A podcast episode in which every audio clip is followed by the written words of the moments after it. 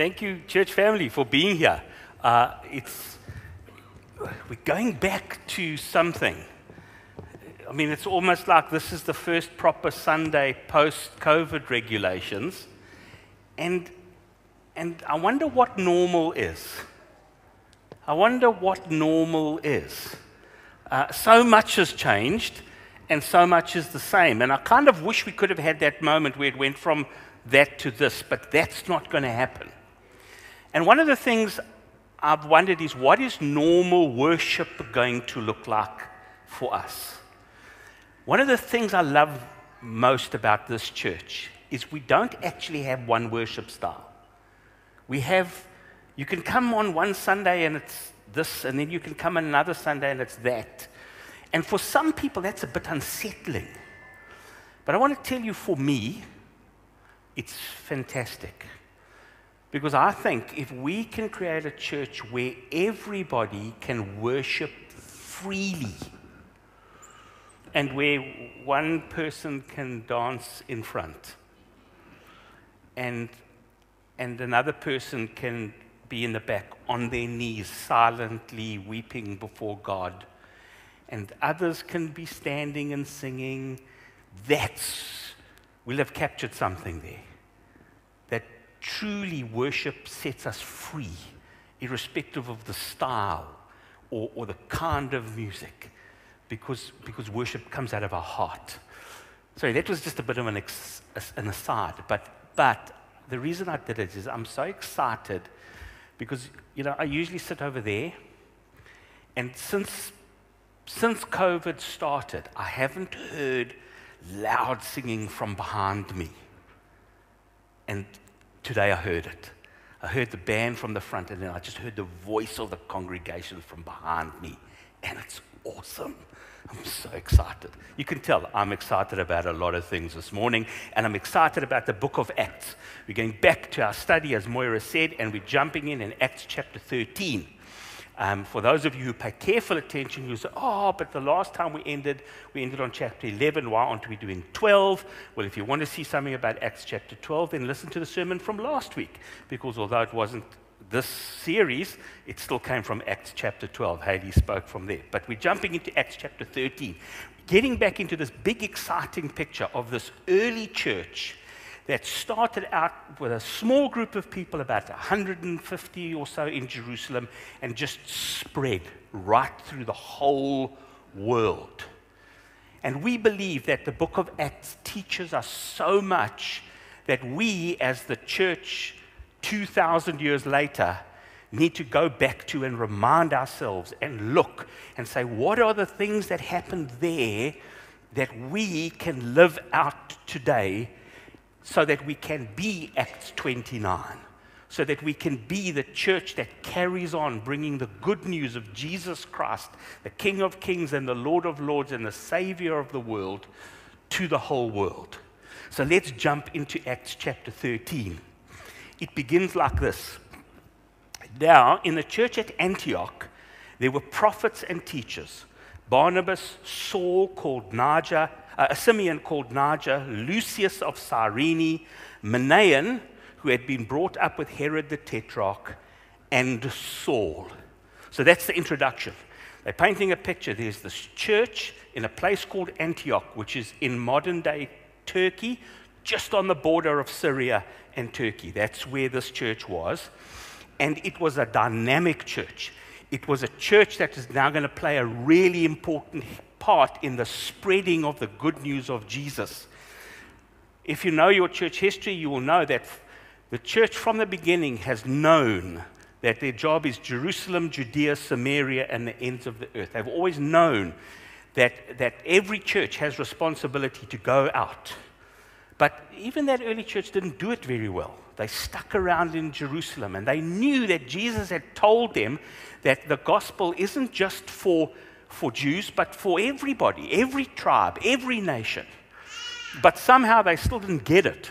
And so they stuck together. And then God actually had to give them a bit of a nudge. And a persecution broke out, and we'll read a little bit about that. And then they spread out. One of the places they got to was this place in Antioch. And so, as we are introduced by Luke, who's the guy who wrote the book of Acts. He also wrote the Gospel of Luke. He, he feels that it's important enough to kind of list a group of people.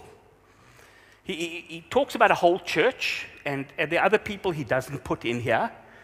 But he says that there was this group, and, and, and this church was blessed with apostles and prophets and, and all sorts of other people, but he identifies this group by name because he wants to show us something.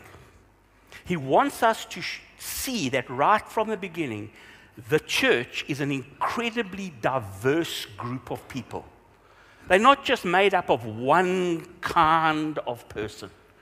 You see, because the truth is, it's easy, it's easy to hang out with people like you. It's, it's less PT. You know, it's just easy to have people that speak the same language as you, or, or have the same cultural understanding, or perhaps the same level of finances. And, and all of us are susceptible to that. You know, we are overjoyed to have the deaf community with us. But sometimes, even when we leave here, we kind of stick to ourselves because I don't know sign language. I know a little bit, but I don't. And so I'm a bit afraid.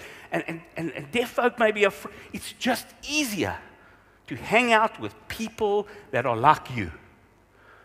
But the church is not like that. God's plan was never that the church should be these generic groups of people. And so we are introduced to this amazing list.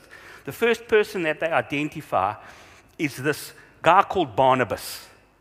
And Barnabas is, is a nickname, by the way. God loves giving people nicknames. He really does. He, he, he finds something about them and then he changes their name.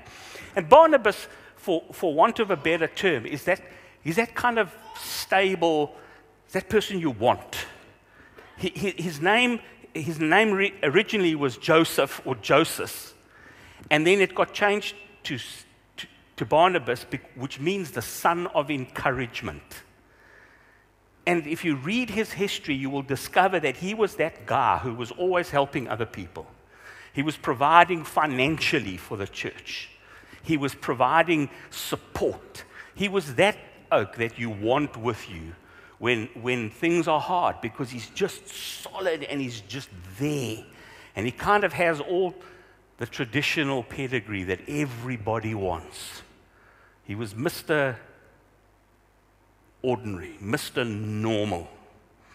But then we get introduced to somebody else. His name is Simon called, or Simeon called Niger. So a nickname again. Niger means black. That's where the word, the name Nigeria comes from. It's a Latin word. And this was a description of somebody who was black. That was his skin color. And, and, immediately, you see, the church is beginning to show its diversity. He came from a place called Cyrene, which is in modern day Morocco, which was one of the first places that the church got to. And so he'd moved from Cyrene, there in North Africa, to be part of the church in another part of the world. Some scholars say that he's the guy that carried Jesus' cross, Simon of Cyrene. That when Jesus was going and he stumbled, and the Romans took somebody and said, Carry the cross, some scholars say that was him. And so he's a guy who's been around Jesus. He's Jewish by tradition, and he's been around Jesus. And now he's bought in. He now says, I want to be part of this new Jesus movement. But he doesn't come alone. He comes with another guy called Lucius, also of Cyrene. So another black person. Now, here's what's interesting we love to divide the world the way we divide it. The early church didn't divide the world so much around color as we do. They divided the church around Jew and Gentile. And if you were Jewish, it didn't matter what kind of complexion you had or what part of the world you came from, you were still in. But if you were Gentile, not so much. If you were Roman, not so much. But the point is that whether we divide the world any way we like, God's purpose is that a group of diverse people A group that the world around looks at and says, why are those people hanging out together? Why do those people connect? What's going on there? But it doesn't stop there. Um, but, uh, by the way, th- this guy had been around. He's got a bit of a history with the church. Um, in Acts 11, earlier on, we read now, those who had been scattered by the persecution, remember I said God got the people out of Jerusalem through persecution. When Stephen was killed, traveled as far as Phoenicia, Cyprus, and Antioch, spreading the word only among Jews. So you see, you see here their prejudice? They're happy to travel, but they're only talking to Jews. Some of them, however, men from Cyprus and Cyrene, who also were Jews, just looked different, went to Antioch and began to speak to Greeks also, telling them the good news about the Lord Jesus. Guys, this caused a controversy in the early church. Eh? There were people in the early church saying, no, no, no, no, no, no. When God said inclusive, he didn't mean those people. And, and the church has to get together and say, yes, no, God did actually mean those people. He actually did. God is serious about diversity. Another person in the list is a guy called Manaen. And again, we see a qualification behind him. Who was he? He was the guy who was brought up with Herod. He was brought up with Herod. In other words, he, as a child and as a teenager, he was very closely connected with Herod. On the surface of it, that sounds wonderful. It's not. Herod was a bad person. Herod, the one that's referred to here, if you read chapter 11, he dies, uh, chapter 12, he dies there. He's the guy who had John the Baptist executed. He had John the Baptist murdered because he was trying to impress his friends. And he was an evil person who collaborated with the Romans. He was Jewish in origin, but he collaborated with the Romans. Being connected with, Her- with Herod closely was, if you were in the political world, a really good thing. But if you were in the church world, it wasn't. Herod was the enemy. Herod was part of the group that had Jesus crucified. And so there may have been lots of reasons, just like Saul. Early church didn't trust Saul. Oh, that oke. Don't trust him. And, and, and it would have been like that for the early church. Don't trust this guy. He grew up with Herod, guilty by association. But here's what's beautiful about him because he grew up with Herod, he was able to give to this new church a unique insight into, into the mind of the Romans, into the mind of society outside of the local church, into, into the politics of the day. And so, again, this emphasis over and over we are a diverse community, we are different, but we have this one thing in common Jesus Christ is our Savior and our Lord. And that's what brings us together. That's the, the single greatest thing to our identity. The early church struggled to do this, and then when they did it, things started happening. And the sad thing is today, as, as the Acts 29 church, we have to do the same. We have to be able to say we are deliberately diverse. We will deliberately go against the norms of our society that says that group belongs together and that group and that group. We need to be able to say, in order to do this, in order to take this amazing message of Jesus Christ, we have to be a diverse group where everybody is equal before Jesus, just like this early church in Antioch did. That's only the first step in their amazing journey of spreading the gospel.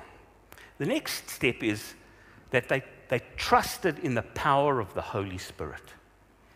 They trusted in the power of the Holy Spirit. Acts 3. While they were worshiping the Lord and fasting, the Holy Spirit said, Set apart for me Barnabas and Saul for the work to which I have called them. So after they had fasted and prayed, they placed their hands on them and sent them off. Now, it seems that this connection with the Holy Spirit wasn't something that they did especially in a moment. it was what they did all the time. Now, the truth is that there are all sorts of ways to connect to the Holy Spirit. And, and sometimes the Holy Spirit says different things to different people, and that gets awkward and weird. And the early church was like that. Later on, you read that Paul and Barnabas, these two guys that are going to get sent out, have a clash with each other and they end up going separate ways. I don't know who was right and who was wrong. The Bible never says that. Maybe neither of them were wrong. But, but the point is this that listening to the Holy Spirit is something that we have to do together. We have to do on our own, individually at home and, and in our private time, but it is also something that God does collectively with us. Our church tradition says there isn't one person who hears specially from the Holy Spirit. Different churches have different traditions, and some churches, bishops, and in some churches, the senior pastor. Sometimes I wish that was, no, I don't. That's only the evil me that wishes it was like that so that I could just tell everybody what they have to do. That's not how we believe the Holy Spirit works. He speaks. And so they were doing their ordinary stuff. They were meeting together. They were praying together. They were fasting. They were having meals. They were having services. They were doing all the things that a church does. And in that time, God starts saying to them, I want you to do something particular. I want you to send out Saul and Barnabas. Here's one of the frustrating things about the Holy Spirit He doesn't always make sense. Sometimes the Holy Spirit tells us to do things that on the surface don't make sense. If I'd looked at that list and I said, the two key people I need in my church to get it really good and strong would be the oke, who's good at organizing Barnabas, the son of encouragement, the guy who's willing to sell his property and, and keep the church together, and the best preacher I can find, Saul. It, that's logical. But so often we discover that, the, that God actually asks us to do things that seem illogical, things that don't humanly make sense to us. And that's why we've got to constantly be listening to the Holy Spirit, just like this early church does. And they listen. And they say, The Holy Spirit is with us. He's given us power to do what we don't need Saul and Barnabas to do what we need to do here. We've got the Holy Spirit. And so you guys go. You guys go on this mission, and they send them off to do what the God had told them to do. Now, where did God choose for them to go? To an island called Cyprus. Remember, they've got the whole world to go to. So often, a local church paralyzes itself by saying, We can't do it all. We just have to listen to God so that He tells us which our next step is. What's our next step? And their next step was send these guys to Cyprus. And so off they go. And they have this amazing message. And they go to do what? To share the gospel of Jesus Christ in word and in action. That's what they're going out to do. So a diverse group of people who love the Lord together, who listen to the Holy Spirit, and then their job is to go out and share the gospel of Jesus Christ in word and in action. Do You know what? If we just had a magic formula, then we could all just learn it and then go and do it. Wouldn't it be so nice? Wouldn't it be so nice if there was this magic formula that guaranteed if we go out and do this, this, and this, people are going to come to Jesus and get. Clearly, they were doing something right. Because as we read, we discover that what they did, they did really successfully. You know what? You are the reason they, you're here because they did this. They didn't know in those days about New Zealand or South Africa. They didn't even know the Southern Hemisphere was there. But my gosh, they listened to God, they went to Cyprus, and the whole world changed. Why? Because they were doing what God had told them to do. But they didn't have a secret formula, they just had a principle. They just had a principle. And the principle is quite interesting. There's all sorts of ways you can point to that principle, but one of the passages that tells you about the principle that they used can be found in Mark in Matthew chapter 10 verse 16. Jesus is sending out his disciples to go and reach the people around him. And he says this, I'm sending you out like sheep among wolves. Therefore be as shrewd as snakes and as innocent as doves. What a weird, weird metaphor. I mean, you know, that's a weird metaphor. But, but to Jesus, at least to his followers, it made sense. See, what he was saying to them is you can't do this by a formula. You have to be both shrewd, you have to be both wise, you have to be both clever, and you have to be loving and gentle and kind. Not one or the other, both. And it's so interesting to see how that principle now plays itself out in the rest of the chapter. Because they're going to go to three different places in the rest of the chapter and, and just watch what happens. So they leave Syria and they sail to the island of Cyprus and, the, and they enact the first part of this formula in a place called Salamis. And if you want to go and look, it's in, in, in chapter 13, verse 4 and 5. And all they do there is they just get together with the local Jewish people at the synagogue and just have a couple of church services. That's all. They don't do anything spectacular. They worship with them, they meet with them, and they, and they tell them about Jesus. They preach some sermons. Church.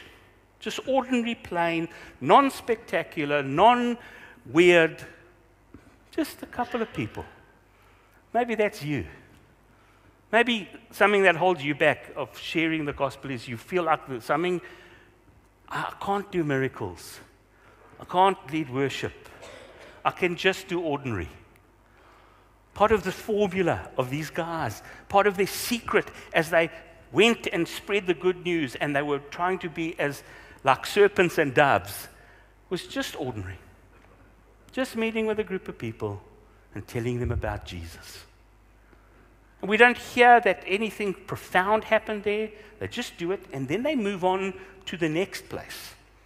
And the secret formula, this principle works out in conflicts and conversations and miracles. Now the gears change. In this new place that they go to in Paphos, they meet a guy called Simon the sorcerer, and he's got political connections. And he's connected to one of the really important officials there. And this guy wants to hear about Jesus, this important official. But Simon the sorcerer is not happy with this because he doesn't want to lose his power. And so him and Paul get into, into quite a confrontation, and Paul performs a miracle. He strikes the oke blind, which is it's only temporary blindness, so it's okay. But, but he actually does something. That serpent comes out, in a sense. And so now this is different. This now looks different. And he gets into this deep one on one conversation with this important official. It doesn't tell us about all the stuff he does with lots of people there. He gets into this conversation with this one, and, and I'm leaving out details on purpose because I want you to go home and read Acts chapter 13, okay? It's not long, it's short, and if you don't like reading, listen to it on YouVersion. It will read it to you. But go and get the details because they're amazing. And so here, it's arguments, debates, it's miracles, and it's one on one conversations. It's different to the last place, but it has the same result. And we'll see what the result is just now. Some of us may have that kind of personality where we want to debate people. Where we want to go, ah, no, man, come on. There's place for that. I know all of us in our back of our minds think if I could just do miracles, people would definitely get saved. I mean, I'm tempted to think that sometimes, but if you read the Bible, that's not true. Jesus did lots of miracles, and some people believed because of them, and other people didn't. So when somebody says, well, God is not with you unless you do miracles, They are not being consistent with Scripture. God sometimes uses miracles and sometimes He doesn't. But that's His business.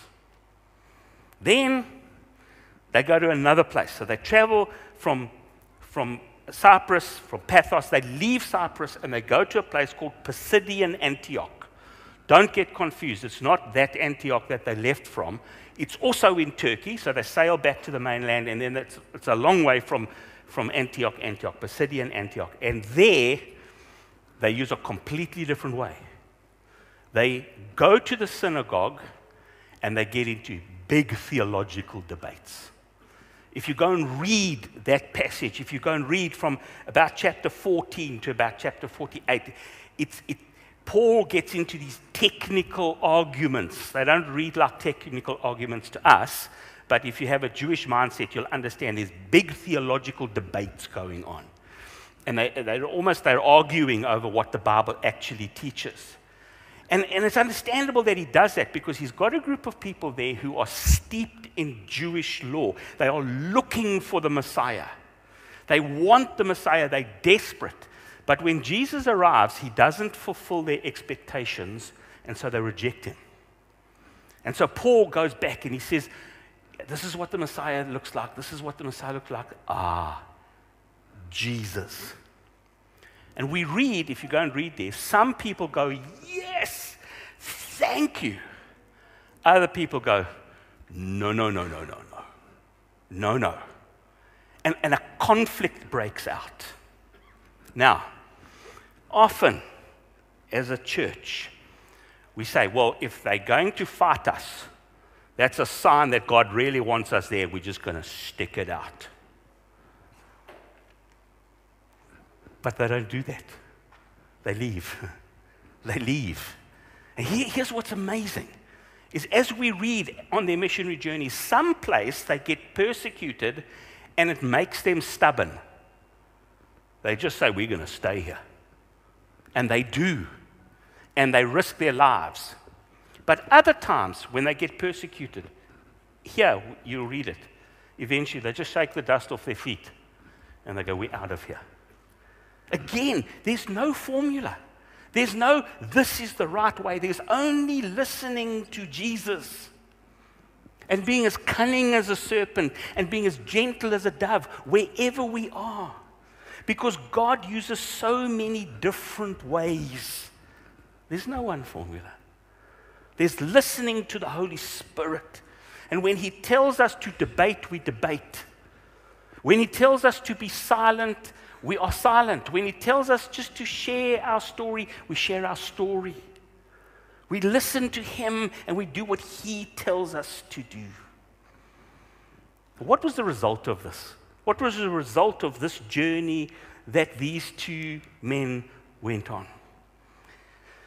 The word of the Lord spread through the whole region. The word of the Lord spread through the whole region. But the Jewish leaders incited the God fearing women of high standing and the leading men in the city. They stirred up persecution against Paul and Barnabas and expelled them from the region. So they shook the dust off their feet as a warning to them and went to Iconium. And the disciples were filled with joy and with the Holy Spirit. What happens? What happens when we as Acts 29, commit ourselves to being a diverse group of people where everybody is equal and where everybody is welcome. What happens when we, as that group of people, say we're going to listen to the Holy Spirit? We're going to do what He tells us to do, how He tells us to do it. And when we spread the good news, where we go around telling people, sometimes with big theological debates and miracles, and sometimes just with quiet conversations what happens? God's word spreads. God's word spreads. I think sometimes we think we have to spread God's word. we don't. God will spread his word. We just have to go where he tells us to go. And for some of our church family, it's to Austria. But for some of us, it's just to school or to Checkers or into our own home.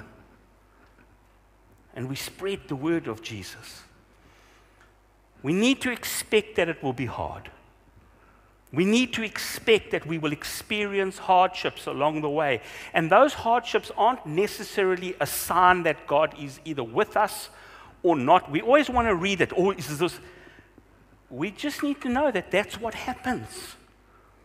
And sometimes it means we leave, and sometimes it means we stay. We have to listen to the Holy Spirit. It feels to me like the church today has gotten itself because we're so used to being in a powerful position, because we're so used to, for many of us, having grown up in a Christian nation, as soon as something happens that we don't like, we think we need to attack people instead of going, but this is what happens. What we need to do is go on spreading the love of Jesus. That's what we need to do. The other thing that I see here is joy. See, it says that the disciples were filled with joy and with the Holy Spirit. It doesn't say who, which ones. Was it Paul and Barnabas? Was it the new believers? Was it the guys back in Antioch? Because they'd already got news that some big stuff is happening. If you read verse 13 of chapter 13, John goes back to Antioch to tell them, obviously, what's going on. Who was it? It was all of them. It was all of them. They were filled with joy. And what was their joy? Other people are coming into a relationship with Jesus Christ. Our lives are changing. Redemption, the salvation of people, but not just of people, of the world, is starting to happen right in front of us, and we are part of it. We are filled with joy. Sun, this Sunday is a very special Sunday. And, and this I want to say happened by accident. It didn't. It happened through the Holy Spirit. This Sunday, we opened the cast, new cast warehouse downstairs. And by the way, you're all invited after church. If you want to just go and look at the new warehouse, it's open. There's cast staff there. If you want to go and pray there, that's part of our mission, part of spreading the gospel in word and deed. It's part of the mission of the church to care for orphans and widows. But we're also sending people to Austria. As part of church is happening. We're all getting together to listen to God and hear Him and be guided by the Holy Spirit. I love this Sunday. It's so full of symbolic things of what's happening right here. It happened in worship. I watched some people dancing, other people sitting very quietly, other people literally on their knees weeping before the Lord. A diverse community that gets to look around you, man. There's all shapes and sizes here, there's all ages. It's wonderful. God is doing something just like He did in Antioch all those years ago, in Westville today.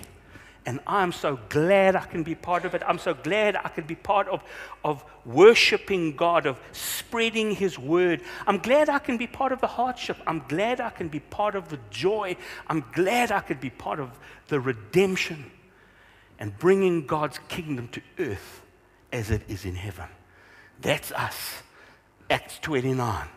Acts 13. Let's stand and, and worship God together. Let's celebrate this gift that God has given to us. Lord God, thank you for this great commission that you've given us. Lord, thank you that today we can lay hands on people and send them to Austria. Lord, thank you that today we can, we can open our, our new warehouse that is full of food and clothing and, and scriptures and things that will change people's lives and tell them about Jesus. Lord, thank you that we can be together in this room and celebrate your epic diversity. Just by, by our shapes and our colors and our sizes and our cultures and the way we've worshiped you today. Lord, thank you that you have chosen us to do this.